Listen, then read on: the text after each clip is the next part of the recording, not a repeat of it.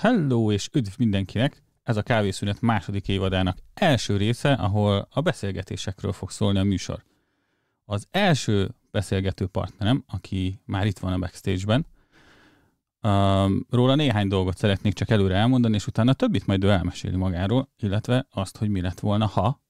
Mert hogy a Kávészünet második évada arról szól, hogy aki már valamiben sikeres lett, azzal mi lett volna, ha máshogy alakul. A mai beszélgető társam rádiós szívéből és egy életen át, mert több mint 10 éve ezt teszi ki a napjait, kezdetben Szegeden, ma már Debrecen sorait erősítve. Podcaster, podcastmentor, aki már sok műsort gyártott, mint a téma szakértője, de még annál is több embernek segített elindulni ezen az úton, és mentorálta őket a döccenők idején. Olyan jól és átéléssel végzi ezt a tevékenységét, hogy ezeket a sorokat se hallanátok most tőlem, hanem pöccinti meg a hátam a szakadék szélén, hogy ugorjak ebbe bele nyugodtan, mert ez jó lesz. De nem csak ennyit érdemes tudni róla, hiszen amellett, hogy esténként a kispárnája alatt egy stúdió mikrofon bújik meg, még több minden más oldaláról is ismerhetjük, ki honnan. Legális és rutinos vőfély, aki már a rántott húsról is ódákat tud zengeni, de ha kell, akkor érzéseit és gondolatait szabad rímbe foglalja, és elsztemmeli nekünk, #Debrecen. Ő következik most az intro után. Ez itt a Kávészünet Podcast. Mi lett volna, ha évada? Érdekes emberek? Egy kicsit más oldalukról. Felnézünk rájuk, kíváncsiak vagyunk rájuk, de szeretnénk őket megismerni egy kicsit másképp. Tarts velünk és találjuk meg együtt, hogy nem csak egy megoldás létezik. Erről szól a Kávészünet Mi lett volna, ha évada. Aki kérdez, Tóth Szere Péter. Na hát, üdv mindenkinek, itt vagyunk Ákossal, ugyanis a mai vendégem Miklós Ákos, akinek a hangja lehet, hogy egy kicsit ismerős lesz így az intro után mindenkinek. Hello, Ákos! Ja, épp ezen gondolkodtam, hogy mondom, mennyire szép is ez, amikor önmagad után tudsz jönni, bár nagyon örülök, hogy közbeék előttél. Üdv neked is, meg neked is, kedves néző, hallgató, csá! No, szóval, mit érdemes rólad tudni, amikor megkérdeztem, hogy mit írjunk ki neked a neved alá, amikor majd szépen bemutatlak, mint Miklós Ákost, akkor azt kérted, hogy műsorvezető, műsorkészítő legyen. Ja. Miért így ezt választottad? Annyi mindent csinálsz, tehát a rántott hús óda szakértő is ugyanígy passzolt volna ide egyébként. Hát mondjuk ott sem a rántott hús részét érzem a legkeményebbnek, vagy a legfontosabbnak, de nyilván egyébként hasznos mondjuk egy ceremóniamesterségben a rántott húsról is beszélni, de egyébként az a terület is ugyanez, tehát hogy én műsorvezetésnek érzem, tehát hogy valóban ha vőféként apostrofálod, akkor az vőfé, meg az old school, meg az bajszos, kalapos haddadadda, de én a ceremóniamester vagyok inkább, ami valóban a vőféségnek inkább egy modernebb verziója, de ezt inkább ugye, hogy Master of Ceremony, MC, azaz műsorvezető. Nagyon tehát, jó. Hogy ezt így. Egyébként mondjuk a slamen belül is már inkább csak műsort vezetek, de nagyon szeretem a műfajt. Régebben valóban több verset is, vagy slamet írtam, meg ez még egyébként még mindig megvan, csak már versenyezni nem versenyzek. Tehát, hogy az egész életemet így a műsorvezetés, meg a műsorkészítés szövi át. Egyébként, amikor készültem a mai beszélgetésre, akkor nyilván utána néztem meg kértem tőled is, hogy ha már van fönt, és te tudod, hogy mik azok, amiket így gyakrabban szoktál ajánlani a közönségnek, hogy hallgassák meg. Az konkrétan egy ilyen 1,5-2 órás slam hallgatásba fulladt nálunk itthon, ahol meghallgattunk tőled mindent, meg még egy csomó minden mástól mindent, és a Niki rájött itthon, hogy ő szereti a slam poetryt, úgyhogy ezzel már hozzáadtál az életünkhöz. Akkor a slam poetry szereti őt. Nagyon helyes.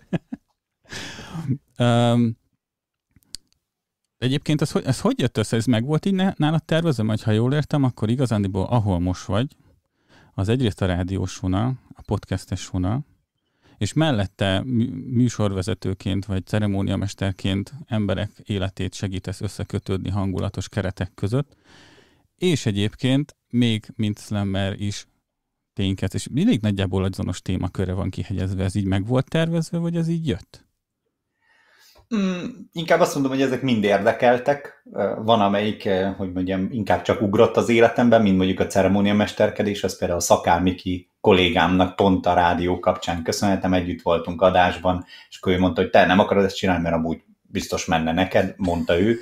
Én meg azt gondoltam, hogy akkoriban ugye több falunapot, meg ilyen színpadi műsorokat is csináltam, hogy az ottani felszólogatásoktól nem lehet durvább mondjuk egy esküvőben való beszólás, vagy bármi, ami ott mondjuk szembenézhet az ember, és mondjuk le kell ott hirtelenjében reagálni, úgyhogy inkább azt mondom, hogy ezek vagy megtaláltak, vagy szembejöttek, mint érdeklődés, és akkor ezekben úgy találtam meg magam, hogy előbb-utóbb a műsor része kezdett el érdekelni, vagy az, hogy mint műsorvezető hogyan jelenhetek meg bennük, vagy csinálhatom ezt jól.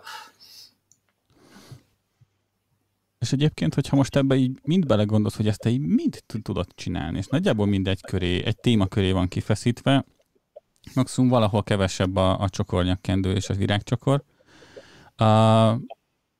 Most te hogy érzed, mennyire foglalkozol egyébként azzal, amivel úgy mindig is szerettél volna, hogy ha a fiatalabb önmagad most megkérdezni tőled, hogy most mit csinálsz, akkor mennyire lenne elégedett? Ó, ez egy remek kérdés, erről most hosszú üléseket beszélgetünk a pszichológusommal, de, és ez tényleg így van. De látom, el is hoztad magaddal. Őt? Vagy várj, mert nem tudom, mert őt, igen. Igen, ő kicsoda egyébként. Hát ő egyébként pont a slamhez kötődik, aztán gondoltam, hogy mennyivel jobb, mint az egyébként szerintem 1984-es mintázatú, nem is tudom mimet mutogatni. Ez most újra megy, retro. Igen. Ő egyébként a színpadon szokott olykor ülni, ott tehát ilyen egyfajta díszítő elem a slam poetry esteken itt Debrecenben, úgyhogy ezért raktam ide, gondoltam, hogy ilyen vloggeres hátteret teremtek, ha már, hogy mondjam, még nem sikerült lenyúlnom a szobád enteriőrjét. Úgyhogy ez inkább csak egy kis sarok. Majd lebuktatom magam egyébként, mert vannak határai. Nagyjából amennyit látnak. Hát sarkakon már egész sokan értek el sikereket, lásd az Edda, tehát hogy ők is csak egy-egy sarkon álltak, és aztán mi lett belőle. Szóval, hogy válaszolván a kérdésedre, amit most így hirtelen, hogy mennyire vagyok ott. Egyébként kb. Azzal foglalkozom, de hogy az én nagy szerelmem az a rádiózás, az élő rádiós műsorvezetés, és hogy ezt csináltam ugye 10 évig, aztán most ezt éppen nem, aminek megvannak az előnyei is, mert van egy tök jó éjségem rá, tehát hogy igazából eddig, amit megtapasztaltam az életemben, akkor voltam a legfelszabadultabb, most ez kevésbé van, de ebben is szuperül összeadódnak a felszabadultsági szintek, fokok. Szóval összességében akkor lennél elégedett, de saját szemedre vetnéd, hogy miért nem vagy a rádióban a mikrofon előtt, és miért otthon vagy a mikrofon előtt? Nem, mármint úgy nem vetném soha így ezt a szememre, mert hogy ez egy tudatos döntés volt, én magam léptem ki a rádiózásból, mert 10-11 év után, amit így ennek nagy része kb. 7 év reggelezéssel telt. Szóval, hogy a reggeli műsorvezetés után úgy gondoltam, hogy várost és feladatot is váltanék, és akkor kipróbálnám magam. És egyébként ez egy szuper döntésnek minősült olyan szempontból, hogy bár nagyon hiányzik a rádiós közeg, és az, hogy mondjuk egy stúdióban álljak, de foglalkozom még mindig rádióval, emellett ugye podcastekkel, hogyha ilyen belterjesen beszélgethetünk erről. Szóval, hogy ez soha nem jött volna el szerintem, vagy nagyon lassan, hogyha még mindig a rádióban maradtam volna, mert az egy nagyon könnyű buborékot teremt az embernek, és abból könnyű nehezen kilépni, vagy nehéz könnyen kilépni, inkább ezt tudom mondani, mert hogy a rádiózás, mint ahogy mondtam, egy szerelem, és ilyen szempontból a szerelmek azok nagyon sűrűn beszűkítik az embert, úgyhogy ebből a szerelemből ki kellett lépnem, vagy el kellett távolodnom, hogy tudjam igazán értékelni, és mindemellett pedig akkor... Tessék? Felperzselt már a szerelem.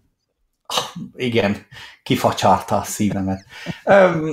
Egész egyszerűen csak az van, hogy a legszeretettebb feladatban is eljön az a pont, amikor már egy idő után azt érzed, hogy ez nem biztos, hogy már nekem elég vagy jó, és akkor ezért kerestem más utakat, kipróbáltam egy csomó mindent, például a 8-tól 4-ig egy munkahelyen, egy asztal mögött, önkormányzati cégnél dolgozni, és hát az nem én voltam, és aztán utána szépen lassan jött ez a szabadidős, vagy szabad úszós tevékenység. És egyébként, kanyarodjunk már erre, ezt még nem is tudtam rólad egyébként, ez a köztes állapot, ami annyira nem okozott nagy örömet, ez mi volt? Figyelj, örömnek öröm volt, vagy legalábbis azon része öröm volt, hogy tök jó volt megtapasztalni, meg ilyen fene nem gondolta volna, hogy rögtön a rádiózás után tényleg egy önkormányzati cégnél fogok dolgozni itt Debrecenben. Én akkor azt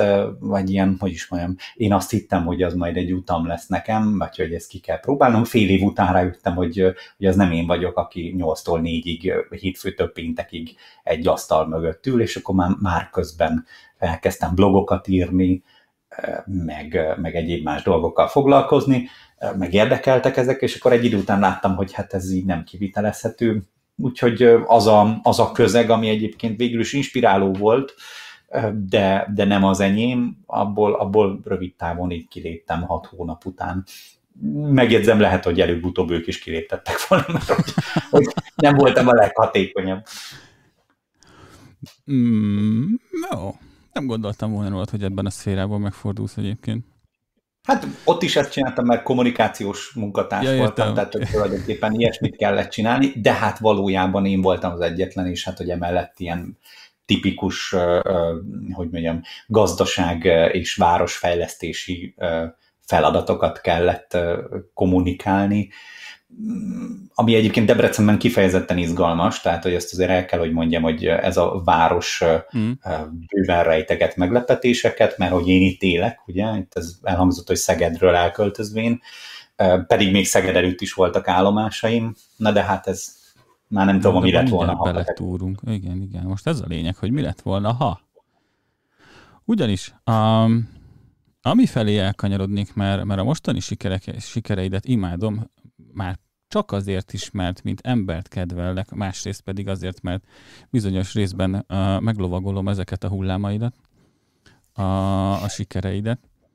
De mi lett volna akkor, hogyha akkor máshogy történik?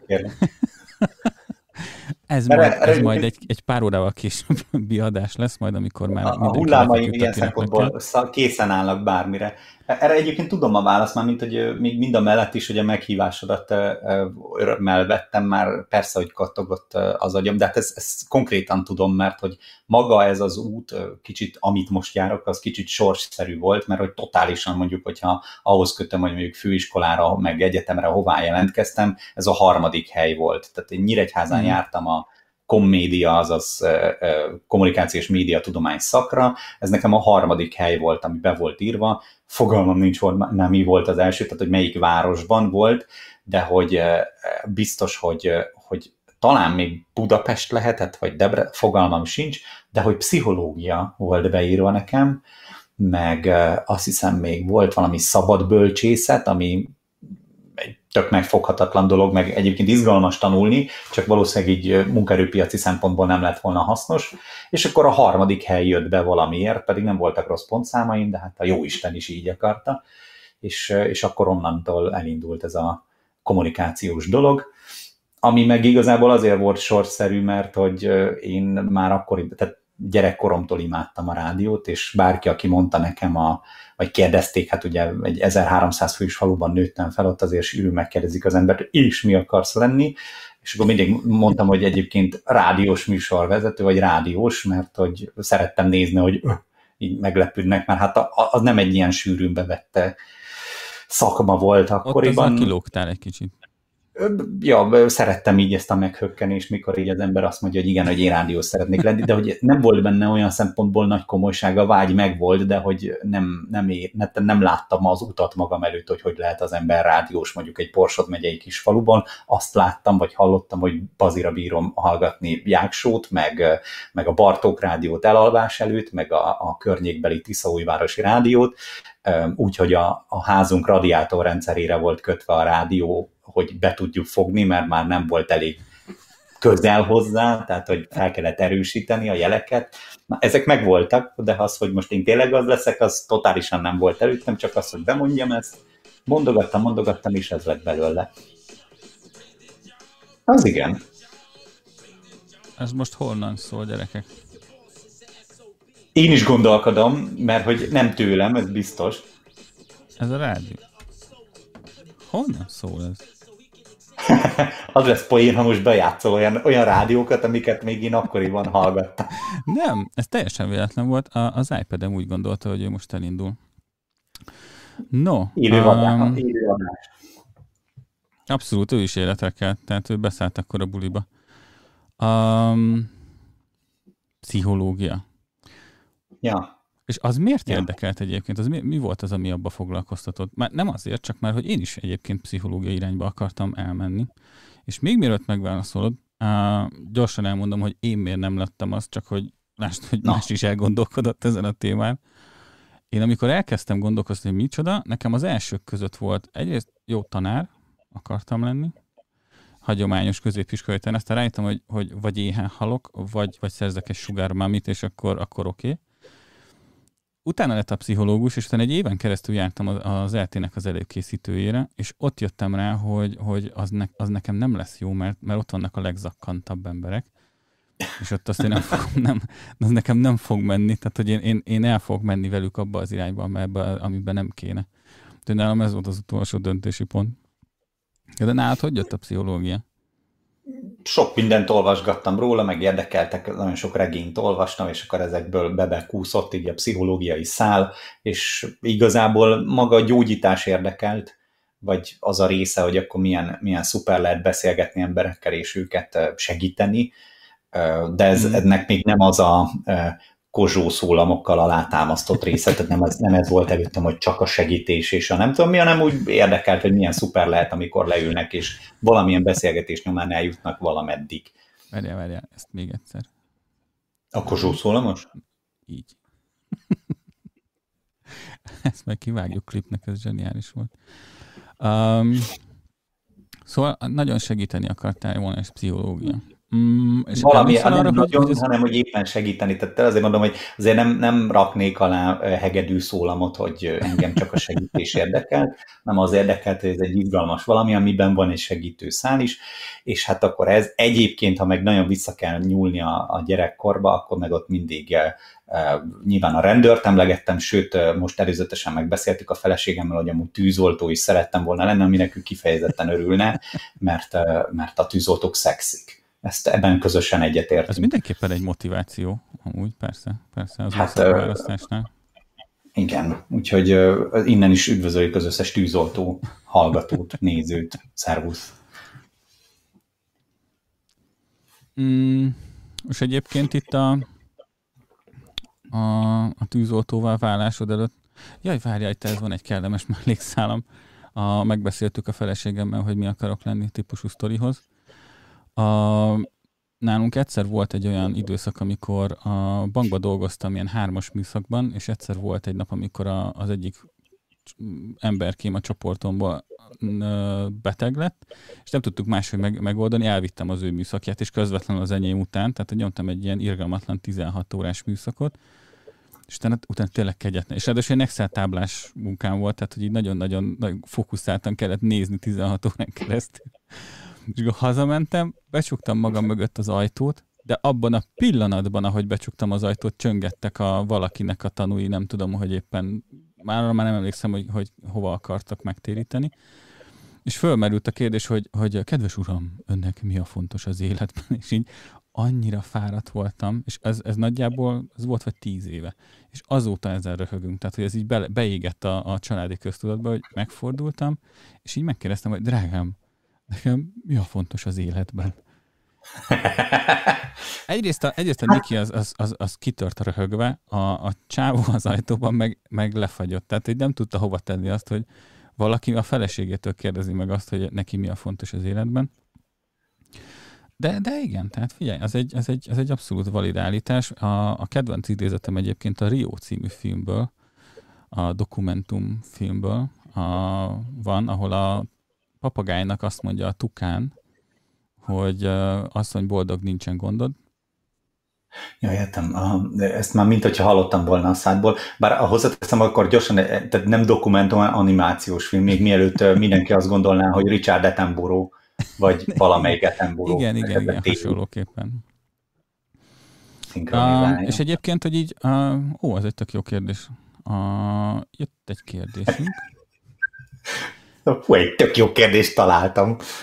Igen, mert pont el akartam térni arra a témára, hogy akkor, amikor te rádiós akartál lenni, és szerintem erre jött a kérdés is amúgy, hogy, hogy amikor te rádiós akartál lenni, akkor hallgattad a Jáksot meg a többit, hogy ahhoz képest mennyire mások most a hallgatók?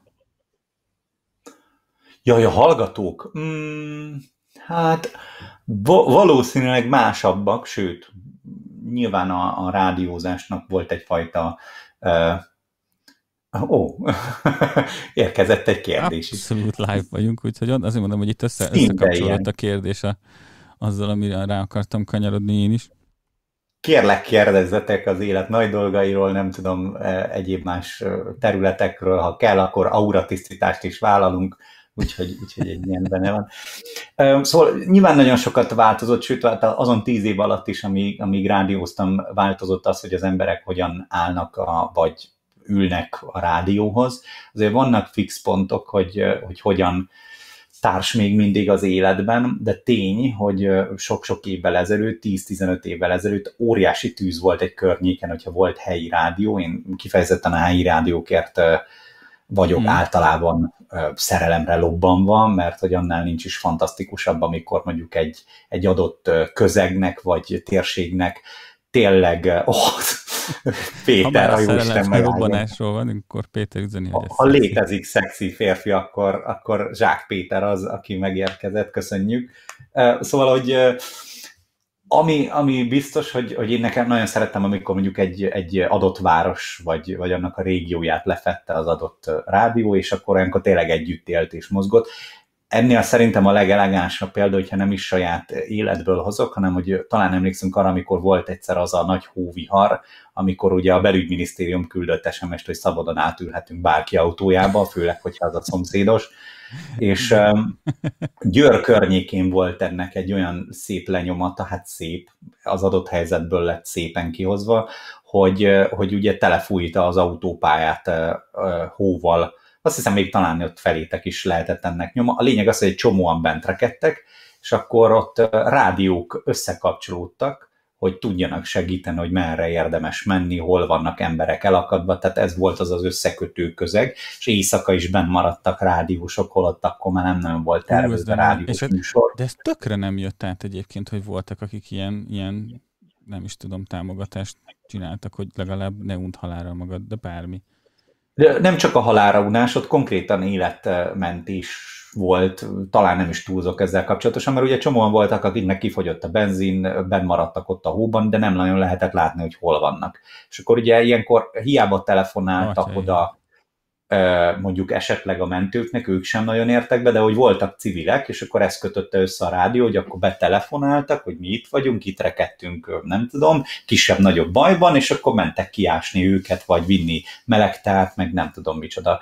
Vagy ugyanez, amit Szegeden az egykori rádiómban, vagy hát egyébként még mindig a szívemben helye van a Rádió 88-ban, én ugyan nem éltem át, csak néhány ilyen helyzetet, vagy hasonló helyzetet. Szegeden ugye jelentős probléma mindig az árvíz, vagy hogyha egyébként jön az ár, akkor ugye ott a rakpartot le kell zárni, de hát volt olyan év, amikor ez annyira magasan jött fel, hogy a rádión keresztül is lehetett megszervezni azt, hogy akkor hol van védekezés, és hogyan védekezik a város. Természetesen itt nem a rádiónak köszönhető ez csak, de hogy azért az információ áramlásban ott, amikor tényleg társ, akkor ilyenkor társ rádió, és egyébként ilyen szempontból a podcasteknél is visszaköszön. Ez nem, természetesen nem élet-halál kérdésben, de hogyha egy adott ügy nagyon foglalkoztat téged, akkor az az összekötő közeg, amit tud így adni, az az intimitás, amit egy podcast tud adni, hogyha már bejelentkezett például Zsák Péter is, ugye az ő Okos Otthon klubja például azokat az okos otthon iránt érdeklődőket fogja össze, akik néha teljesen vakon vannak, hogy most melyik kapcsolót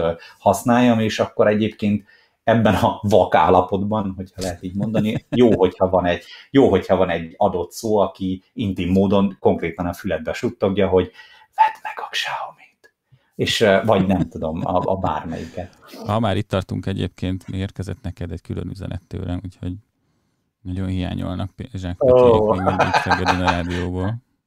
Köszönöm, hát Szeged amúgy is, nekem is, meg nyilván... Vagyok annyira önző, hogy azt mondom, hogy szerintem nem érné meg visszamenned.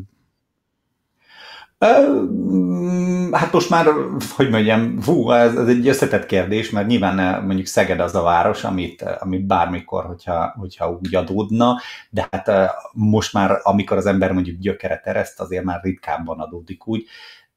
Én úgy vagyok vele, hogy igazából én szeretek vidéki nagyvárosokban élni, ha az a vidéki nagyváros nem Budapest minden sértés nélkül, az not my business, vagy nem az én terepem. Ettől függetlenül látom a gyönyörűségeit, és tökre élem, amikor más is éli, de az nem vagyok, úgyhogy jól vagyok én. Abszolút megértem. Figyelj, a nagyobb családossá válásunk pillanatában mi is azért kijebbentünk az agglomerációba, mert kellemesebb volt így már azért. Ja. De egyébként... Ha most egy kicsit még megmaradunk ezen az előző vonalon, ugye ez egy kicsit már a mi lett volna, ha nem mész el Debrecenbe. Lehet, hogy már saját rádiód lenne, de egyébként, hogyha még visszamegyünk a korábbi időszakban, hogy mi volt az egyébként, hogy volt neked olyan pillanatod, amikor érezted, hogy na most döntöttem el, hogy mi akarok lenni? És azt tudod, hogy mi volt esetleg olyan, ami abba terelt, hogy akkor ne a másik irányt válaszd? Lehet, hogy te lennél most én korunk sokkal kedvesebb hangvételben kommunikáló Csernusa, tehát, hogy így akár bármi. Nem, az ott tényleg eldőlt, az amikor Lengyelországban éppen egy ilyen diákcsere programon voltam, amikor megkaptam az SMS-t, hogy akkor én, ugyan még akkor SMS-ben is küldték, talán még most is, hogy Nyíregyházára vettek fel, akkor ott nem is volt bennem csalódottság, meg semmi. Hát úgy voltam vele, hogy tök jó, hát akkor ez az én helyem, pláne, hogy a legjobb barátom, aki gimis volt, ő is oda ment Nyíregyházára, hát ennél több mi kell sorszerűségben. Úgyhogy akkor ez lett. Ott meg aztán már tényleg megpecsételődött, amikor talán az első hetek, vagy az első napok egyikén bejöttek hozzánk, akkoriban még 120-130-an jártunk egy ilyen komédia szakra, tehát hogy nagyon népszerű volt, és bejöttek hozzánk nagyon jóképű emberek, és mondták, hogy hát amúgy a főiskolának egyedülálló módon az országban van egy ténylegesen a városban fogható kis közösségi rádiója, azt mi lenne, ha jönnétek ide gyakorolni? És akkor végül is mondtam, hogy igen, és ugye bennem addig csak az volt, hogy hát tök érdekes ez a szak, eszembe nem jutott, hogy rádiózni kellene, hiába ezt mondogattam, mindig meg szerettem, és akkor úgy elkezdtek sokan jelentkezni, én is jelentkeztem, nem nagyon hívtak vissza, akkor kezdett érdekelni, hát de miért nem hívnak vissza, és akkor egyszer csak ez ilyen jellemző rám, fogtam magam, és akkor megállítottam az egyik ilyen rádióvezetőt, hogy hehoztam, úgy miért nem írtok még nekem, mert amúgy mennék, és már addigra már csomó olyan jártak gyakorolni, meg nem tudom, és mondták, hogy ja, hát amúgy csak elfeledkeztünk, hát gyere. És akkor itt ez abszolút megpecsételődős volt, mert amikor beléptem a stúdióba, ez ráadásul az első adásom a szülinapomon volt, szintén ilyen sorszerű valami volt, és akkor azt mondtam, hogy hát ez ennél jobb nincs is a világon, mint itt bent most lenni. Itt föl van írva, hogy így térjek ki esetleg, de azt hiszem most rákanyarodtál te, hogy volt-e konkrét személy, aki befolyásolta, hogy elindultál ezen a pályán, akkor azt gondolom, hogy... Csak olyanok voltak. Tehát úgy értem, hogy ott a rádióban is az egy tök, mármint a kampuszrádióról beszélek, a Nyíregyházi kampuszrádióról, az például egy olyan közeg volt, hogy totálisan ingyen dolgoztunk ott, azt hiszem az egyetlen fizetségünk a 3 év alatt, amíg én ott voltam, az egy fél pizza volt, amikor egyszer karácsonyra előre 2 heti anyagot kellett legyártani, illetve néha segítettek nekünk, hogy nyáron kaptunk ingyen szállást, mert ugye hát nyáron is mennie kell a rádiónak, mi akkor benn maradtunk a főiskolán, és akkor olykor ugyanúgy, mint ahogy te a hősies 16 órát, vagy mennyit toltál le, mi is 8 meg 10 órákat toltunk le adásban, és hát ez akkoriban nem tudtuk, hogy például óriási segítséget jelent ahhoz, hogy utána később egy kereskedelmi rádióban már maga biztosan tudja egy mikrofon mögé ülni. Mi csak feladatnak láttuk, hogy életben kell tartani ezt a rádiót. De az egyébként így már akkor, tehát hogy ezen a saját területemen, ahol dolgozok, ugye a juniort is úgy keresik, hogy 4 év tapasztalattal. Ezen a téren is, tehát a rádiós vonalon is az volt, hogy nem csak neked adott magabiztosságot, hogy ezt le tudtad kezelni, hanem bekerülésnél is volt egy érve melletted? Talán, de a választ azt azután tudhatjuk meg, minek után csak Pétert totálplánba megmutatjuk, biztos van ilyen kameraállásod, ugyanis most jött el az a pont, hogy rá kell dugnom a töltőre a laptopot, mielőtt elveszítenétek. Most egy kicsit akkor átveszem itt az irányítást. De addig egyébként, ha jól látom, akkor azért hallasz. Hallani hallak, persze. Sőt, na, most már meg is vagyok, itt vagyok. Szóval, akik voltak azok, akik itt tereltek, lögdöstek? Volt, aki egyébként így mondta neked, hogy már pedig édes fiam, neked rádióznod kell, mert annyit dumálsz, hogy máshogy nem lehet elviselni, vagy bármi hasonló? Így nem, gyerekkoromból nem, természetesen a szülők nagyon támogattak, azt nagyon meg kell hálálnom nekik, hogy soha nem mondták semmilyen őrültségemre, hogy hát nem esetleg az, hogy talán fontold meg, de hogy ezt szeretnéd, akkor miért ne? Ugyanezt mondták, amikor zöldre festettem a hajam is, vagy nem tudom, tehát hogy ezt egész sok mindennél előkerült. Két embert így a főiskolai rádióból meg kell jegyeznem, mert hogy ők ilyen támogató, meg mentor szerepben voltak ott, és Pócsi István nevét kell emlegetni, ő egyébként most a Barba Negrának a koncertszervezője, vagy egy ilyen óriási nagy metál arc és figura, meg hát van neki zenei projektje is, meg a világ legjobb interjú készítője, ezt állítom, szerintem olyan interjúkat készített már akkor is ott, hogy wow. Na, hát nyilván most utánad. Tessék? Majd vele beszélnem kell. Hát egyébként, hogyha idehozom, meg lehet nézni a kezenyomát, mert hogy habár már nem rádiózik, de a Richcast külön epizódját, ami ugye a 100. volt, azt hiszem, azt ő készítette Ricsivel, tehát ő beszélgetett vele, úgyhogy így akkor őt is mindenféleképpen. Ő volt nagyon támogató, meg hát Pós Anita nevét kell emlegetni, ő ilyen anya figura volt, mind a mellett, hogy kb. Egyidősek voltunk, ő nagyon támogatott, és ő volt az, aki azt mondta, hogy akkor igen, ezt kereskedelmi rádióban is érdemes kipróbálni, mert hát ugye az a csúcs így rádiózáson belül állítólag. Akkor ez neked így eléggé el volt rendelve így érzésre. De azon gondolkoztál már egyébként, hogy így mi lett volna, ha esetleg azt mondják, hogy bocs, nem. Tehát amikor megállítottad mondjuk már a kampuszrádiót, vagy mondjuk a kereskedelmi vonalra nem tudsz bekerülni? Úgy igen, hogy most kell rendszerint inkább ezt átgondolnom, mert most amikor ugye úgymond nem jutok mikrofonhoz, akkor például szerintem mi lett volna, ha a kategóriát valósítom meg, akkor kerül elő az, hogy jó, akkor mivel lehet még ugyanígy örömet szerezni magamnak is, meg talán másoknak is, mert hogy egyébként ez talán egy ilyen kattanása az embernek, hogyha mondjuk így médiában dolgozik, vagy hogyha nem is tudom, hogy ez a médiához köthető-e, hogy mindent, amit olvasol, mindent, amit tapasztalsz, azt megpróbálod azonnal átadni valakinek. Tehát, hogy akkor hú, hát ebből egy tök jó mém oldal lehetne, vagy tudom, ezt slamben de jól szólna, vagy erre egy podcastet indíthatnánk, és akkor tulajdonképpen ez élem meg most, hogy a rádió azért csodálatos, mert mondjuk egy műsoron belül, ugye például egy reggeli műsorban, egy megszólalásban tulajdonképpen egy kis műsort valósítasz meg, vannak robotok, vannak nem tudom mik, és akkor ugye az úgy egyben az összes ötletedet el tudod lőni. Itt viszont felgyűlnek, és akkor ez máshován próbálod meg beleforgatni. Szóval most élem meg, ami lett volna, ha részét. És egyébként ezt a mostani mi lett volna, ha időszakát az életednek, meg, de ha visszagondolunk a rádiós időszakra is, volt olyan pillanat, amikor azt mondtad, hogy nem volt jó döntés, hogy megbántad? Vagy voltak olyan pillanatok, amikor mondjuk csak szimplán mélyponton voltál, és akkor azért abból kilendülsz? Persze. De volt olyan? Hogy ne lett volna ilyen? Hát máskülönben nem lép.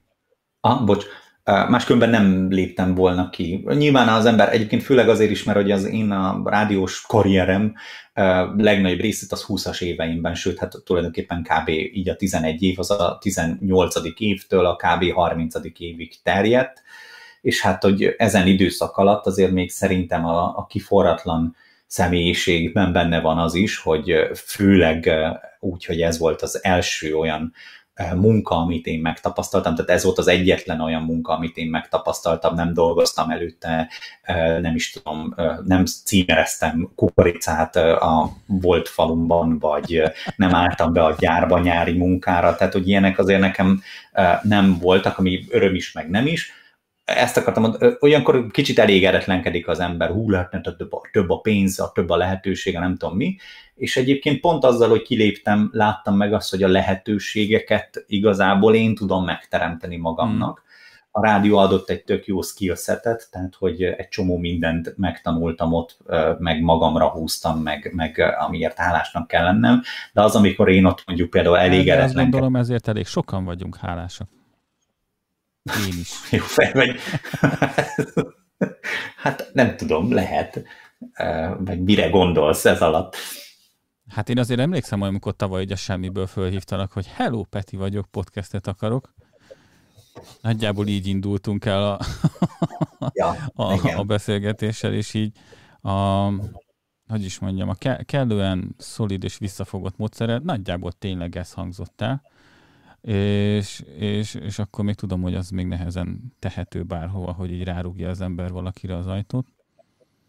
Én hálás vagyok érte, mert valószínűleg most tényleg ez az egész nem lenne most itt, hogyha akkor nem kezdünk el beszélgetni, mert még mindig reszelném a semmit. Hogy legyen... ahhoz képest nagy lendülettel rendelkeztél, meg tök jó, hogy azon túl, hogy most a műsorodról beszélgettünk, ott már nagyon hamar mondjuk másról is kezdtünk el beszélgetni, hogy mi lenne, ha... Hát sokat tököltünk, az biztos, igen. Igen, ott az volt a nehezebb eldönteni, hogy akkor, mert ilyen szempontból addig egész magányos farkas voltam, így meg aztán mondjuk kellett a te személyed is, de hogy azt nem szeretném, hogy most egy ilyen belső valamivé váljon ez az egész.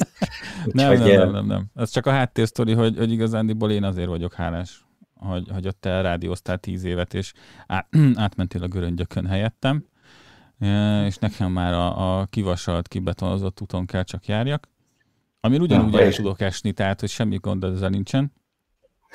De most, hogy minden göröngyöt, meg minden döccenőt, hogyha ha összeszámolsz egybe. Összességében még azt gondolod, hogy a könnyebbik út volt neked ez így, még így is?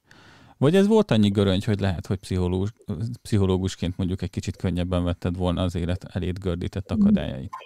Nem. Könnyű volt, magamnak néha nehézzé tettem. Tehát mint ahogy itt emlegettem ezt a 20-as évek, és hogy én azt gondoltam, hogy 23 évesen sokkal jobban tudom a rádiózást, mint mit tudom én, mellettem és felettem 30 éve rádiózók, vagy 20 éve rádiózók. Természetesen az, hogy most több vagy más ötleteim voltak, azt fenntartom, de hogy ezeknek megvan a maga szabálya, vagy hogy mit miért érdemes tenni. Ilyenkor nehézzé tettem magam, és ilyenkor azért állítom, hogy másnak is nehéz lehetett dolgozni velem. Ebből már nagyon sok mindent levetkőztem. Tehát ez például pont a rádiónak úgy köszönhető, hogy minek után már eltávolodtam, láttam azt, hogy ja, hát igen, most már értem, mert más közegbe is elkerültem. Úgyhogy könnyű volt, de magamnak sokszor nehézítettem. És egyébként, ha belegondolsz, hogyha nem tudom, hogy ha beszéltek róla erre, egyébként erről otthon, így a nagycsaládi körben, és most itt azt gondolom, hogy a korosztályomnak egy nagy része az 5. ellen idézettel válaszol a körbenre, ugye, korban. Dallas. Így van, világjegy. De ezt hagyjuk abba, mert ezt nem tudom én se abba hagyni egyébként. Volt egy kollégám, még régen, amikor a Telenornál dolgoztam, konkrétan néztük, hogy volt egy olyan munkanap, amit a teljes munkanapot végig kommunikáltuk, és mivel ő grafikus volt, én meg marketinges, hát elég sokat kellett, hogy beszéljünk. Egy teljes napot átbeszéltünk érdemben, és haladtunk a munkával, úgyhogy csak filmidézetekkel. Nagyszerű. Ebben ne számíts rám. Filmben nagyon rossz vagyok. Az én szegedi társam, akivel reggel voltam, ő óriási filmfanatikus, és bár idézetekkel nem traktált soha, de jelenetekkel igen, és nagyon rossz vagyok filmekben. Sorozatokban talán szuperebb, de... Ja, mi is klasszikusokba utaztunk, tehát azért mondjuk ilyen, nem is tudom, kicsim, nincs kategóriájú, tehát hogy gyakorlatilag vannak azok a mondatok, amiket mindenki ismer. De visszakanyarodva, tehát hogyha így, tehát mint a téma, ha előkerült, vagy előkerülne esetleg, te mit gondolsz, megkérdeznénk a szüleidet, hogy ők erre a pályára szántak téged?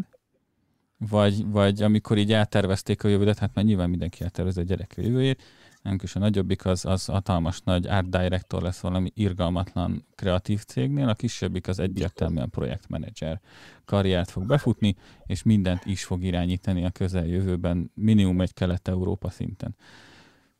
Nátok mit terveztek neked? Én szerintem semmit az ég egyet a világon, de tényleg azt tudom, hogy mit nem terveztek, azt biztos, hogy nem tervezték, hogy olyan leszek, mint jó apám, aki mindent megszerel és mindent megcsinál, meg egyedül felépít egy házat, meg egyebek. Az én skilljeim itt talán a laminált padró egymásra illesztéséig terjedt, de ezt is csak muszájból. Tehát, hogy ez egyáltalán semmi nem kötött le, ami fúrás, faragás. Ezt tudták, hogy ez nem leszek, onnantól meg aztán hát úgy voltak fel, hogy majd ami, és tényleg ilyen szempontból szabadon hagyták. Én hálás vagyok értem, mert éppen mondhatták volna, hogy akkor mi lenne, hogyha te egyébként adóellenőr lennél, és akkor így a te körzetedben lennének a legboldogabb cégek, mert szlemmel veszednéd be a büntetéseket.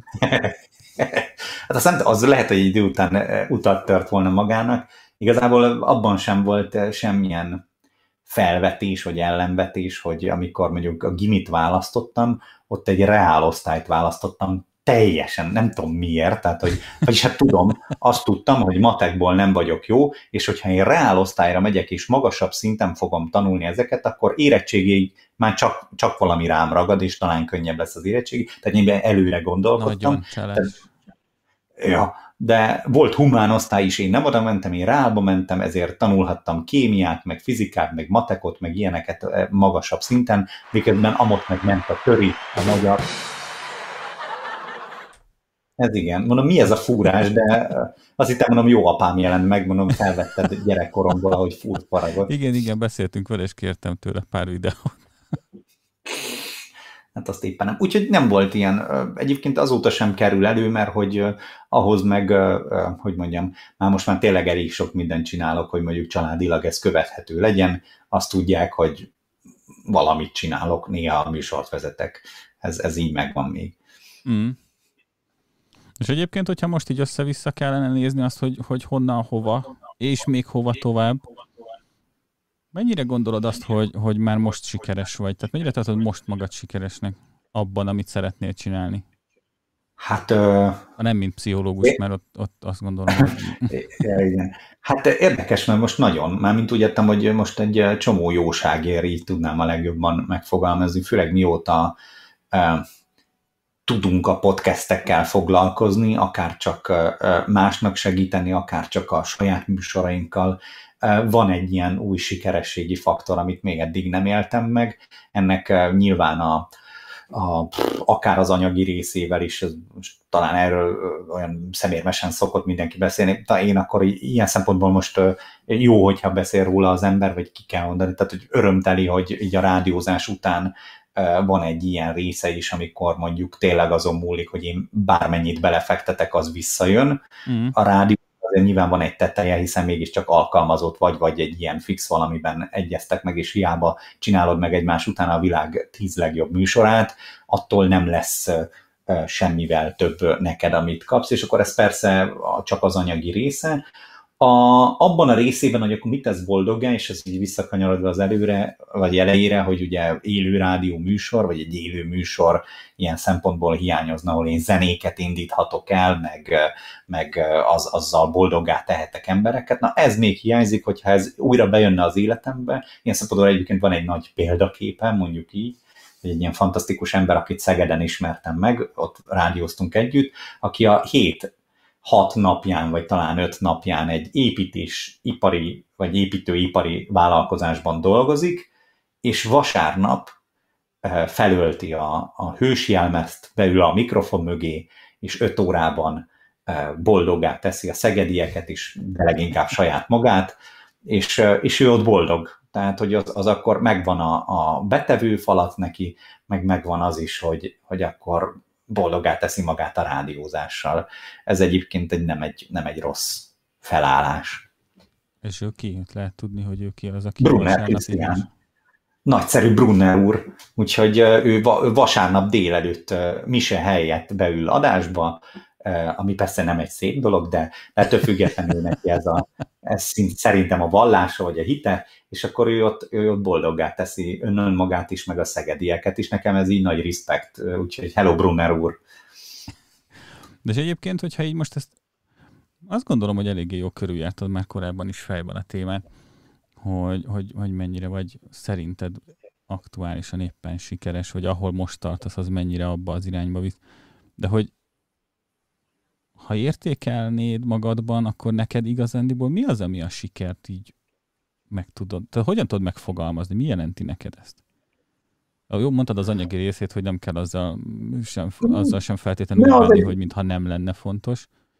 Ezt akartam mondani, hogy az is egy fokmérője, de igazából nyilván a boldogsághoz, vagy inkább azt mondom, hogy a elégedettséghez, vagy a nyugodtsághoz járul hozzá az, hogyha mondjuk jó bevételeid vannak. Mm. Tehát ez például mondjuk életszakasztól is függ, mert 20 akárhány évesen tökéletesen elég volt az egy mondjuk állás, amit mondjuk adott egy rádió, és akkor tényleg csak arra tudtam koncentrálni, hogy akkor emellé, akkor most megvan az albérlet, tudok enni, mert akkor mondjuk még egyedül voltam, és akkor nekem annyi dolgom van, hogy akkor a világ legjobb műsorait, meg reggeleit hozzam össze. És akkor ez innentől kezdődött a siker, a másik a nyugodtságot adta meg. Most ugye nyilván azzal, hogy mondjuk már családunk van, vagy ilyen kis mini nukleáris családunk, meg egy csokunk, azzal már mondjuk más nyugodtsági tényezőket kell bevonni, vagy inkább alátámasztani, és hogyha ez megvan, akkor onnantól az alkotásból már jöhet a siker szerintem. És most például, nem is tudom, de számomra a sikert valahogy mindig az jelentette, bármennyire is furcsa, hogy ugye egy rádióban kevesebb tényleges visszajelzést kap az ember, mert felmész a színpadra, vagy mondjuk elindítasz egy ilyen live-ot, és érkezik egy azonnali komment, akkor az mondjuk egyfajta siker. Nyilván főleg akkor, hogyha azt mondják, hogy ez egész jó volt, vagy szuper mondat volt ez, kedves Péter, nem is tudom, annyira jó GTD tanácsot adtál, hogy ez már ihaj.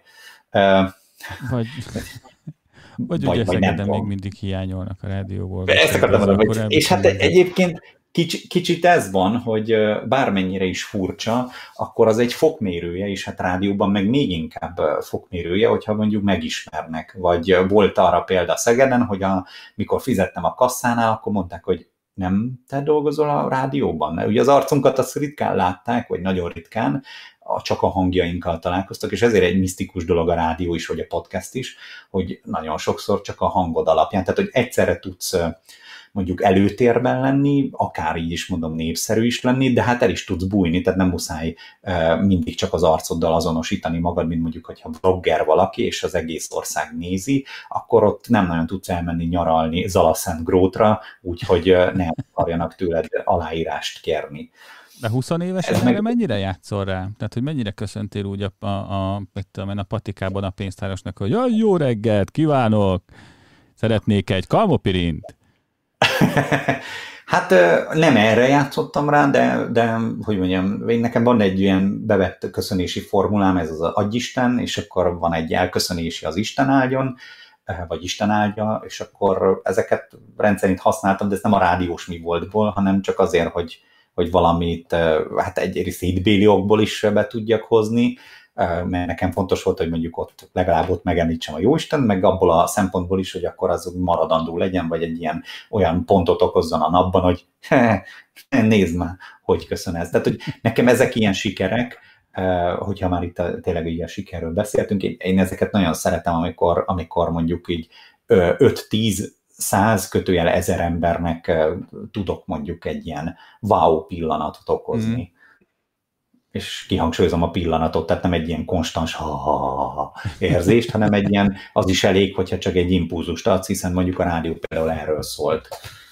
És tényleg egyébként, hogy ha most akkor kint vagy a rádióból, és azt mondtad, hogy abszolút a barkácsolás az neked a legfontosabb dolgok közé tartozik az életben. Igen. Mi az, ami kikapcsol? Tehát jó, akkor nem fúrsz, nem faragsz, nem szögelsz és nem heggesztesz. Mi az, ami a nem mikrofonos része az életednek a családon kívül? Hát ez szuper kérdés, mert igazából nyilvánvalóan mondjuk, mikor nem ezzel foglalkoztam, a önkormányzati cégnél dolgoztam, akkor ez volt, ami kikapcsolt, és még mindig ez az, tehát hogyha ha mondjuk én ki akarok kapcsolni, akkor is nagy részt, mondjuk akkor a saját dolgaimat tervezgetem, mert ugye hát mondjuk a hét nagy része azzal megy el, hogy akkor másnak segítünk, segítek műsorokat megvalósítani, és akkor egyébként abban is van egy ilyen szuper jó érzés, mert alkotás, meg végül is, mit tudom én, nekem flow élményt okoz a vágás, amikor őket, meg nem tudom, egyebeket kell kiszedni, tehát hogy van egy ilyen része, de amikor mondjuk a sajáttal kell foglalkozni és tervezgetni, akkor igen, emellett még mondjuk szeretek jókat enni, ez még néha meg is látszik, már most már egyre kevésbé, de a lényeg az, hogy mondjuk a feleségemmel járunk el ilyen gasztrotúrákra, például ugye Szegedre rendszeresen visszajárunk felenni az egész várost, szétenni a várost. Ez, ami még ilyen, meg még én néha szeretek mondjuk így egyedül sétálni egy kört, de ez mondjuk ritkábban van. Tehát tényleg csak így a céltalanságnál továbbjával sétálni egy kört. Ilyen. A gasztratúrának a nyoma egyébként az csak a debreceni régiós blogodban valósul meg? Amúgy írott formában? Hát igen, ez is olyan, hogy igazából anélkül is, tehát hogy önmagáért az evés szeretetéért is, vagy magáért az aktivitásért is jó lenne ezt csinálni, de hát ez is olyan volt, hogy csináltuk, és akkor hát tök jó legyen már ennek valami nyoma, mutassuk már meg, akkor miért ne lenne mondjuk ez egy debreceni blog, vagy egy csoport. Én olvastam, de igazából... kérdeztem, mert egyébként majd szépen berakjuk a leírásba, hogy aki Debrecenbe megy kirándulni, akkor az nézze már át, mert tök jó helyek vannak ott tesztelve. Én fordítva csináltam, tehát, hogy mi amikor mentünk, nyilván hol vesz az ember Érden kocsit, Debrecenben, úgyhogy mikor lementünk a kocsiért, akkor ott ettünk egyébként egy tök jó helyen, majd utána megtaláltam a blogodat, tehát, hogy ti, akik hallgattok, megnéztek minket, ti fordítva csináljátok, előbb a blogot, utána menjetek, és sokkal hasznosabb lesz, mert egyébként tök jó tippek vannak ott. Berakom a linket a leírásba. Bár most hozzá kell tennem, hogy maga a blog az felújítás alatt van, mert most éppen, hogy mondjam, mások is beszálltak a blogba, és akkor ők még nagyobb tervekkel rendelkeznek, mint amennyire én mondjuk most, hát mert most pandémia alatt, bár nem szeretem, hogyha kitér erre, mondjuk már most már így másfél évvel utána egy-egy műsor, de hogy ott azért ritkábban lehetett tesztelgetni kajákat, és maradt ebből a csoport, tehát van egy ilyen, hogy Debrecenben ettem csoport, és akkor, de ugyanígy, hogyha mondjuk például nagyon tudom ajánlani Gedzó barátom szuper csoportját, az Ezt tettem Szeged csoportot, hogyha esetleg oda mennétek, akkor ezt is érdemes megnézni. De hogy akkor egyébként tehát hogy nekem az az érzésem, meg az egy mondjuk a gasztroblog, meg a maga podcast, meg a rádió, meg minden egyéb azt sugallja, hogy úgy szereted megosztani az életednek egy bizonyos részét a nagyvilággal, mert kifejezed magad, és... Bocs, azért rázom a fejem, mert az a része soha nem volt meg, hogy tényleg a saját életemnek mutogatása, de az a része, amit így azt gondolom, hogy hasznos lehet másnak is, azt mondjuk például szívesen, tehát a kipróbáltam, és szerintem király, az igen, viszont az, hogy nem tudom, most éppen erre jártam, és ezt tapasztaltam. Régen próbálkoztam ezzel mondjuk az Instagramomon, és hát, hogy ezt jó nagy luk keletkezett utána, mert aztán már most már semennyire nem csinálom, úgyhogy nem mondanak. Ezt például megláttam magam, hogy... Itt a témákban, meg az élmény megosztásban egyébként, hát hol van a tabu? Tehát, hogy a határ, hogy mi az, ami már nem férne bele, még hogyha fölfutna az Instagram csatornád, ahol a lábkörönvágós live story videóidat tudnád megosztani éppen, de mi az, ami már nem fér bele? Hát, aminek már nem sok értelmét látom. Nézd, mit tudom én, a rádiózás például arról szólt, főleg egy reggeli műsornál azt szokták mondani, hogy a reggeli műsort azért nehéz csinálni, mert ott előbb-utóbb kifordul az ember lelke, tehát hogy így is úgy is megmutatod, hogy milyen vagy. Mert hogy a reggeli műsort azt nem lehet úgy csinálni, hogy akkor ez a zene, és az a zene, és hogy közte meg milyen idő van, hanem ott témák vannak, megnyilvánulások, és nem tudom mik, és főleg, hogyha ezt 7-8 évig csinálod, mondjuk egy reggelezést, ott akkor nincs olyan téma, amit még nem nagyon érintettél volna, bár biztos van, azért lehet bőven.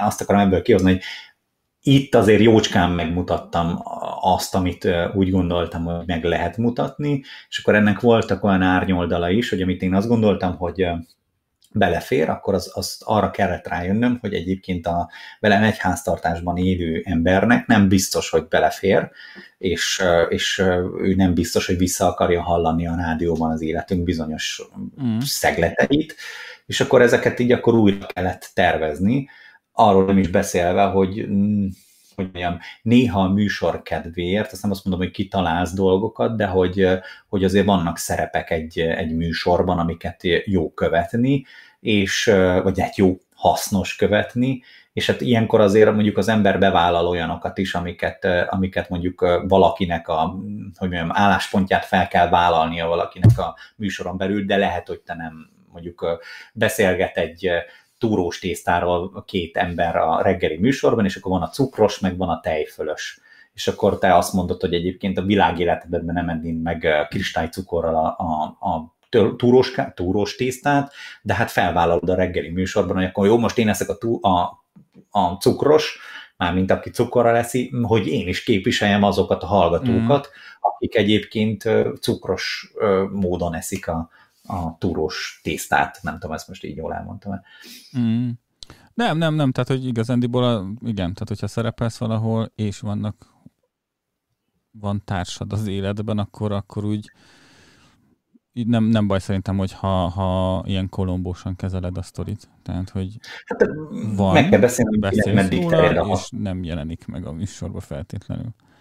Igen, hát igazából a határokat kell megbeszélni, és akkor ez eljött egy idő után, hogy akkor én tudtam, hogy miről szabad és érdemes beszélni, mind a magam vonatkozásában is, meg főleg az, amikor már szerintem elmélyülsz egy műsorban, akkor, és ez igaz mondjuk egy podcast műsorra, egy blogra, egy nem tudom mire, egy idő után már azon túl, hogy magadat mutogasd, már tényleg abban próbálod az örömedet látni, hogy akkor ennek milyen messzebbre vezető iránya lehet, azaz például megpróbálod megkeresni azt, hogy mondjuk másoknak ebben mi lehet a hasznos, mi lehet a jó. És hát rájössz néha, hogy nem az a jó, hogy magadról beszélsz, hanem azzal a fejjel gondolkodsz, hogy a hallgató, vagy a néző, ha ezt látja, akkor abból neki mi lesz a hasznos, mi lesz a jó.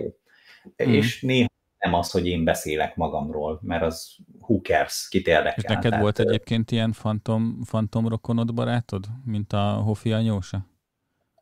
Ja, nem. Ezt így nem. Hogy a barátom azt mondta, vagy azt élte meg, és valójában igen. Vagy valójában én voltam. Így ilyen szempontból nem. Nagyon ritkán volt az, akire, tehát hogyha tényleg nekem is rázós sztorik voltak, akkor mondjuk ráültettem esetleg más történésére. Talán egyszer vagy kétszer volt ilyen. Így görbüljek meg. Le fogjuk ellenőrizni. Amit akartam még kérdezni egyébként, hogy ugyancsak mi lett volna, ha vonalon maradva, még visszakanyarodva, de egy kicsit, hogy ha az lett volna, szerinted úgy általánosságban, nem a karrieredre gondolok meg a szakmai életed, mert nyilván az más lett volna. Mi lett volna más? Tehát hogy mi alakult volna másképp? Nem tudom, hogy mennyire lenne Szeged vagy Debrecen az életed része. Mennyire lennél az önálló esti egyedüli séták rajongója, ha éppen pszichológus lesz belőled, és nem egy rádiós, aki a munkaidének a 80%-ában azt kell, hogy tegye, hogy beszél. Ja, hát szerintem akkor még inkább nagyon elcsendesülve valószínűleg valamilyen pszichológiai podcastet hallgatva sétálgatnék, hogyha pszichológus lennék. Szerintem röghöz kötöttebb lennék. Tehát, hogy az, hogy elmentem Nyíregyházára, és Nyíregyházán egyszer csak úgy gondoltam, hogy nekem élnem kell Szegeden, és akkor mindent ott hagyva elmentem Szegedre, és akkor Szegedről ugyanezt megjátszva először elmentem Krakkóba egy szemeszterre, mert hogy azt is látni akartam, meg utána akkor fogtuk, és akkor családilag eljöttünk Debrecenbe. Ezek valószínűleg nem valósultak volna meg, hogyha nem ilyen munkahelyen dolgozom, hanem akkor biztos, hogy röghöz kötöttebb lennék, és akkor nem tudom, hogyha Egerben tanulom, bár ott nincs is pszichológia, mondjuk esetleg lehet, hogy eleve már itt Debrecenbe kötöttem volna ki, és itt tanultam volna ezt, akkor lehet, hogy vagy itt maradtam volna, vagy még esetleg meg is erőszakolom magam, és elmegyek Budapestre, mert hogy ott több a lehetőség, vagy mit tudom én, mit szoktak mondani Budapestről. Én ebben szinte biztos vagyok, hogy ez így lenne, akár azt is el tudom képzelni, hogy visszamentem volna mondjuk Borsodba, de így viszont hát jócskán volt tapasztalatom, meg egy csomó városban lett egy csomó ismerősöm, amire tök jó gondolni. Így egyébként, amennyire nekem átjön az alapján, amit mondasz, hogy te szereted kipróbálni a dolgokat, meg szereted az impulzív jellegű megélését a pillanatnak. Ha belegondolsz, az mennyire fontos, hogy ez jelen legyen az embernek az életében? Mennyire kell az álmainkat hajszolni és követni, vagy mennyire kell két lábbal állni a földön és racionálisan megtervezni az életünket, hogy minden rendben legyen? Én valahogy ezt úgy találtam meg ebben a nyugvópontot, hogy kipróbálni ki kell mindent, aztán ott érdemes figyelni, hogy ez jó-e nekem. Ha nem jó, akkor meg nyugodtan le lehet rázni magadról. Ez ugyanaz, hogy nem tudom, kismillió egy dolgot csináltam már, indítottam már ilyen blogot, amolyan nem tudom mit, mert azt gondoltam ott abban a szent pillanatban, mert most már annyi legalább ezeket átgondolom néhány napra, van, amikor korábban ez tényleg az volt, hogy eszembe jutott, már le is foglaltam, de most már azért hagyok neki néhány napot, és hát, hogy ezeket tényleg én megengedem magamnak, hogy mondjuk kipróbáljam, vagy elindítsam, csináljam, és hogyha jó, és szeretem, akkor csinálom, ha nem, és nem lelem benne örömem, akkor azt mondom, hogy akkor ez ennyi volt, köszi. És igazából szerintem idáig nem jutnak el az emberek. Ezt most talán nem kell rálátnom másnak az életére, de hogy lehet, hogy többször találkozunk olyan emberrel az életünkben, aki nem mindig mer kilépni már abból, mert hogy hát már elkezdtem, már akkor csak csinálom, vagy már egy ideje csinálom, akkor már azért mégiscsak jó lenne. Természetesen a kitartás egy fontos erény, de a kitartás minden áron az nem biztos, hogy jó.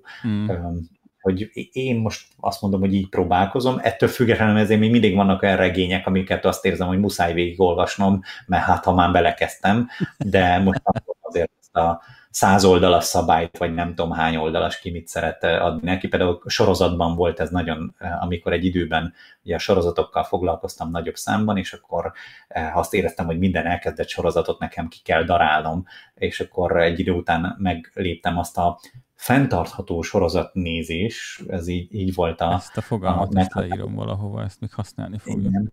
Fenntarthatóság, hogy az első 2 részig adok, tehát hogyha az első 2 rész után nem érzem azt, hogy én ezt feltétlenül nézni akarom, akkor nem kell néznem, hanem nyugodtan el lehet kaszálni. Tehát, hogy 2 rész, azért egy pilot az nem biztos, mert a pilot az mindig becsapós, de azért 2 rész, a második résznél már mindig elárulja magát egy sorozat, hogy az úgy nem, ez tök életszagú, mert mi is azt gondolom, hogy talán kimondva nem lett, de szerintem mi 3-ba húztuk meg a szabályt itthon. Tehát, hogy így volt, amikor elmentünk 6-ig, és akkor az volt, hogy így, de hallod, ez még mindig.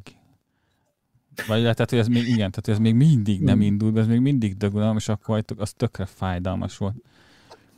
Hozzáteszem kivételek alapján, például a Breaking Badet valószínűleg a büdös életben nem néztem volna egy végig, mert az ugye a 6.-7. rész környékén indul be, addig egy vontatott, nem is tudom micsoda, tulajdonképpen MÁV szakasz Vác és Budapest között, és de utána meg hát egy sebes, egy Kaizen, vagy hogy hívják ezeket, egy TGV-vé válik, szóval hogy azt viszont kár lenne kihagyni. Nem, azt mindenkinek meg kell nézni, azzal egyetértek, azt én imádtam annól. Az a sok unalmas pillanaton átsegített engem, amikor bankba dolgoztam, és nem volt éppen aktuálisan elég munka. Oké. Ja. És egyébként van még benned olyan bakancslistás dolog, ami fönnmaradt itt a rádiós podcaster ceremóniamester irányvonal mellett, ami még neked fönt van, hogy azt ki kell próbálni? Hú, hát még egyszer azért nagyon szívesen dolgoznék, mondjuk, ha nem is minden nap, de egy országos rádióban, az mondjuk menő lehet. Ilyenre gondolsz? Vagy igen, mire? Igen. Tehát ami ott van, az, hogy még azt mindenképpen ki kell próbálni, mert nem lesz úgy teljes a kaland. Ja, hát ha nem is teljes, de azt mondjuk ezt szívesen kipróbálnám. Azért hál' Istennek már mit tudom, én láttam országos rádiót belülről, de hogy én magam még nem álltam oda, valószínűleg tele lenne a gatya az első 7 adásban, és nem is az lenne, amit én elgondolnék, de hogy ez meg egy normális valami. Podcastekben meg rengeteg, igazából egy csomó lehetőség jön ugye szembe, aminél meg lehet valósítani, vagy magunknak, vagy másnak tök jó ötleteket. Abban én igazából azt érzem, hogy azért a rádiónak vannak keretei, nagyon helyesen, tehát, hogy annak kell is, hogy keretrendszere legyen. Mm. Ilyen-olyan dolgok miatt, lásd, média törvény, egyebek, de azért egy podcasten belül ott is vannak persze keretek, ugye a zene és a nem is tudom minek a nem használhatósága például, mondom én ezt egy zenei podcast tulajdonosaként, szóval, hogy de ott azért rengeteg mindent meg lehetne még csinálni Magyarországon, és én azért még bízom benne, hogy ezt meg is fogjuk tenni, úgyhogy ja, ez például még várat így magára. Amúgy ilyesmi nincs. Hát én drukkolok, hogy akkor ebbe te legyél az, aki részt vesz majd. Hát kérlek, mert akkor te is, tehát hogy igazából akkor kérlek drukkolj magadnak is. Jó. Ezt tudom vállalni. Egy kicsit az idő miatt a vége felé kanyarodva, érdekelne egyébként az, hogy te, aki ezt így viszonylag kalandosan kanyarogtál, de nagyjából általában mindig egy irányba, mit tanácsolnál azoknak, akik még csak most fognak majd dönteni, hogy mi lesz az életük álma, vagy a célja, ami felé akarnak haladni? Mi az, amit te így már megtanultál? Igazából még most is csak tanulom, mármint, hogy vannak benyomások, vagy inkább ilyen impulzív, amit te is emlegetted, hogy impulzív érzések, hogy mondjuk mit szeretsz csinálni, de hogy azon belül mi az, amit tényleg szeretsz. Tehát például nekem nagyon sok idő volt, még rájöttem, hogy valójában azt szeretem, és ilyen szempontból akár DJ is lehetnék, hogy elindítok egy zenét valami frappáns felvezetéssel. Tehát ez például a világ legnagyobb királysága számomra, hogy akkor itt most tessék, itt van egy zene, ezt éreztem, amit én is. Tehát, hogy ilyen szempontból valóban igen, akár lehetne ez egy DJ szempont. Ez hosszú idő volt, míg rájöttem, hogy valójában ezt szeretem a legjobban ebben az egészben, meg hát a mosolyós arcokat. És hogy igazából jó arra időt szánni, hogy ha megvan, mert azt szerintem egész könnyen rá lehet jönni, hogy ki mit szeret csinálni, tehát hogy szeretek barkácsolni, jó, de melyik mozzanatát szereted a legjobban? A gyalulást? Vagy nagyon hát igen, azt nehéz utánozni mással azt az érzést.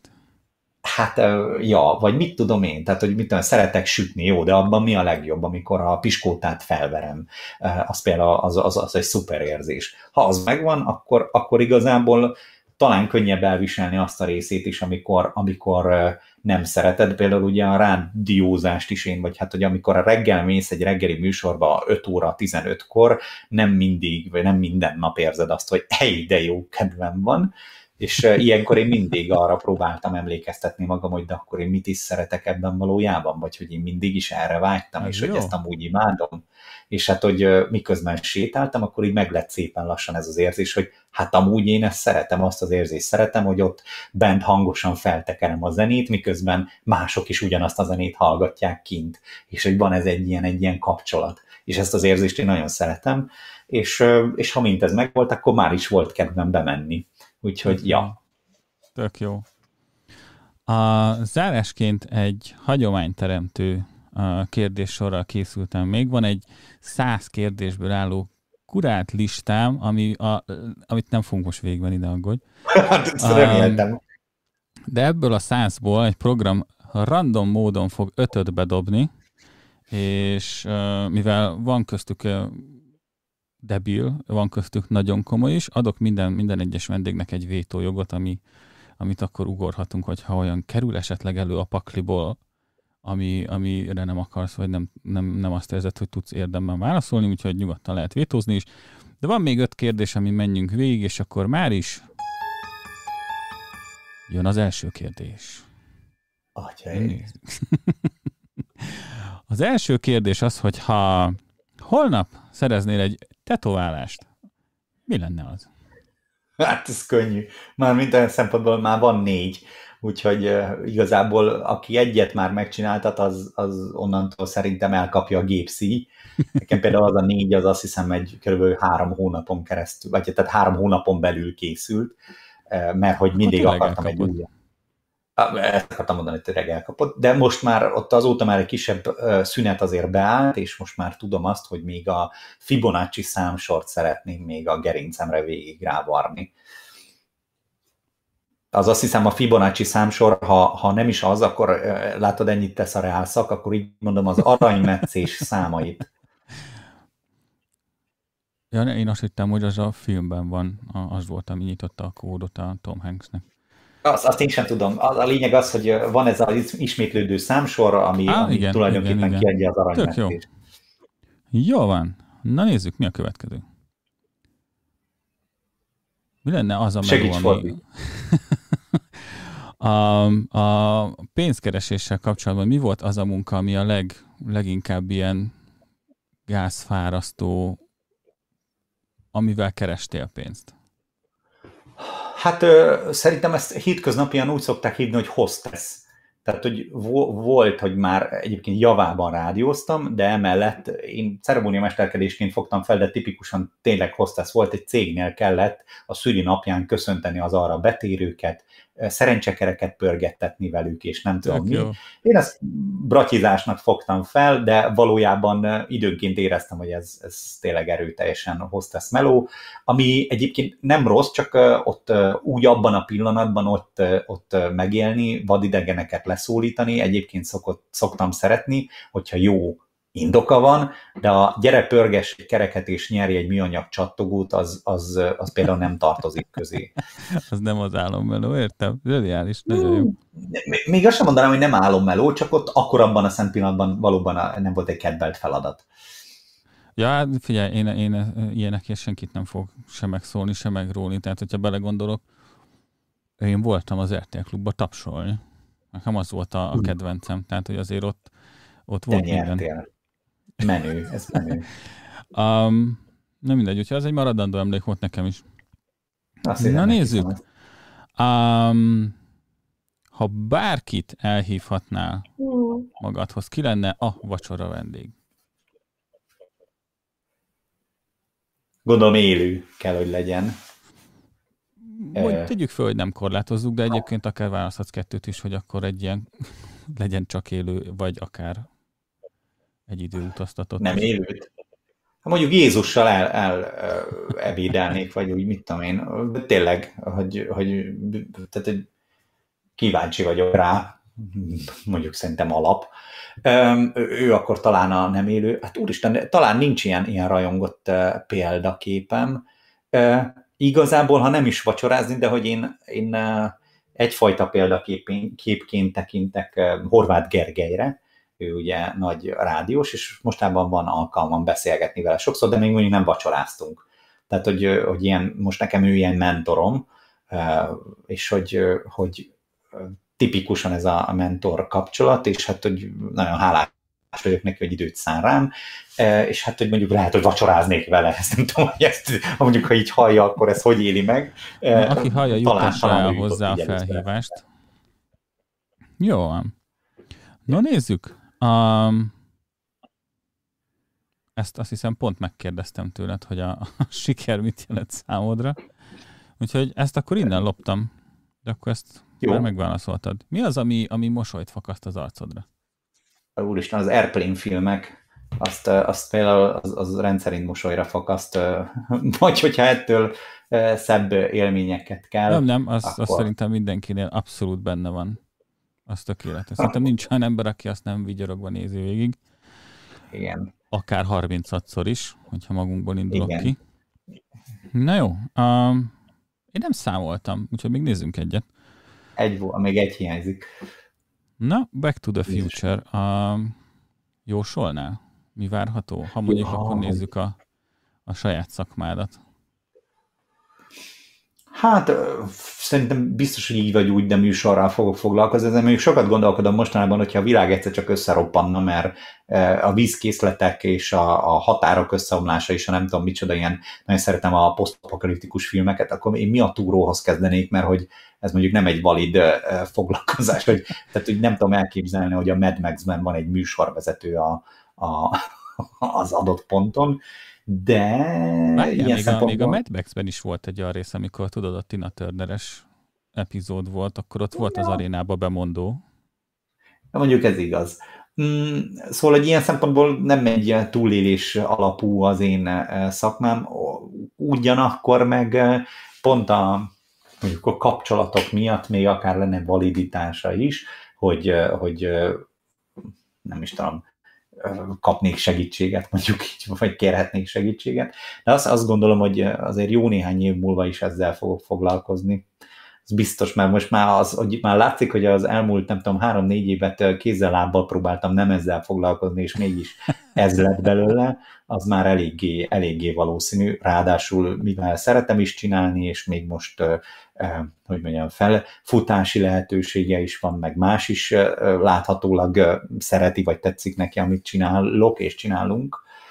Ilyen szempontból látom lehetőségét, de ennyire nem szeretek előre foglalkozni, ahogy szeretnék jó ember lenni továbbra is. Ez meg majd inkább egy ilyen terv. Ez egy jó cél.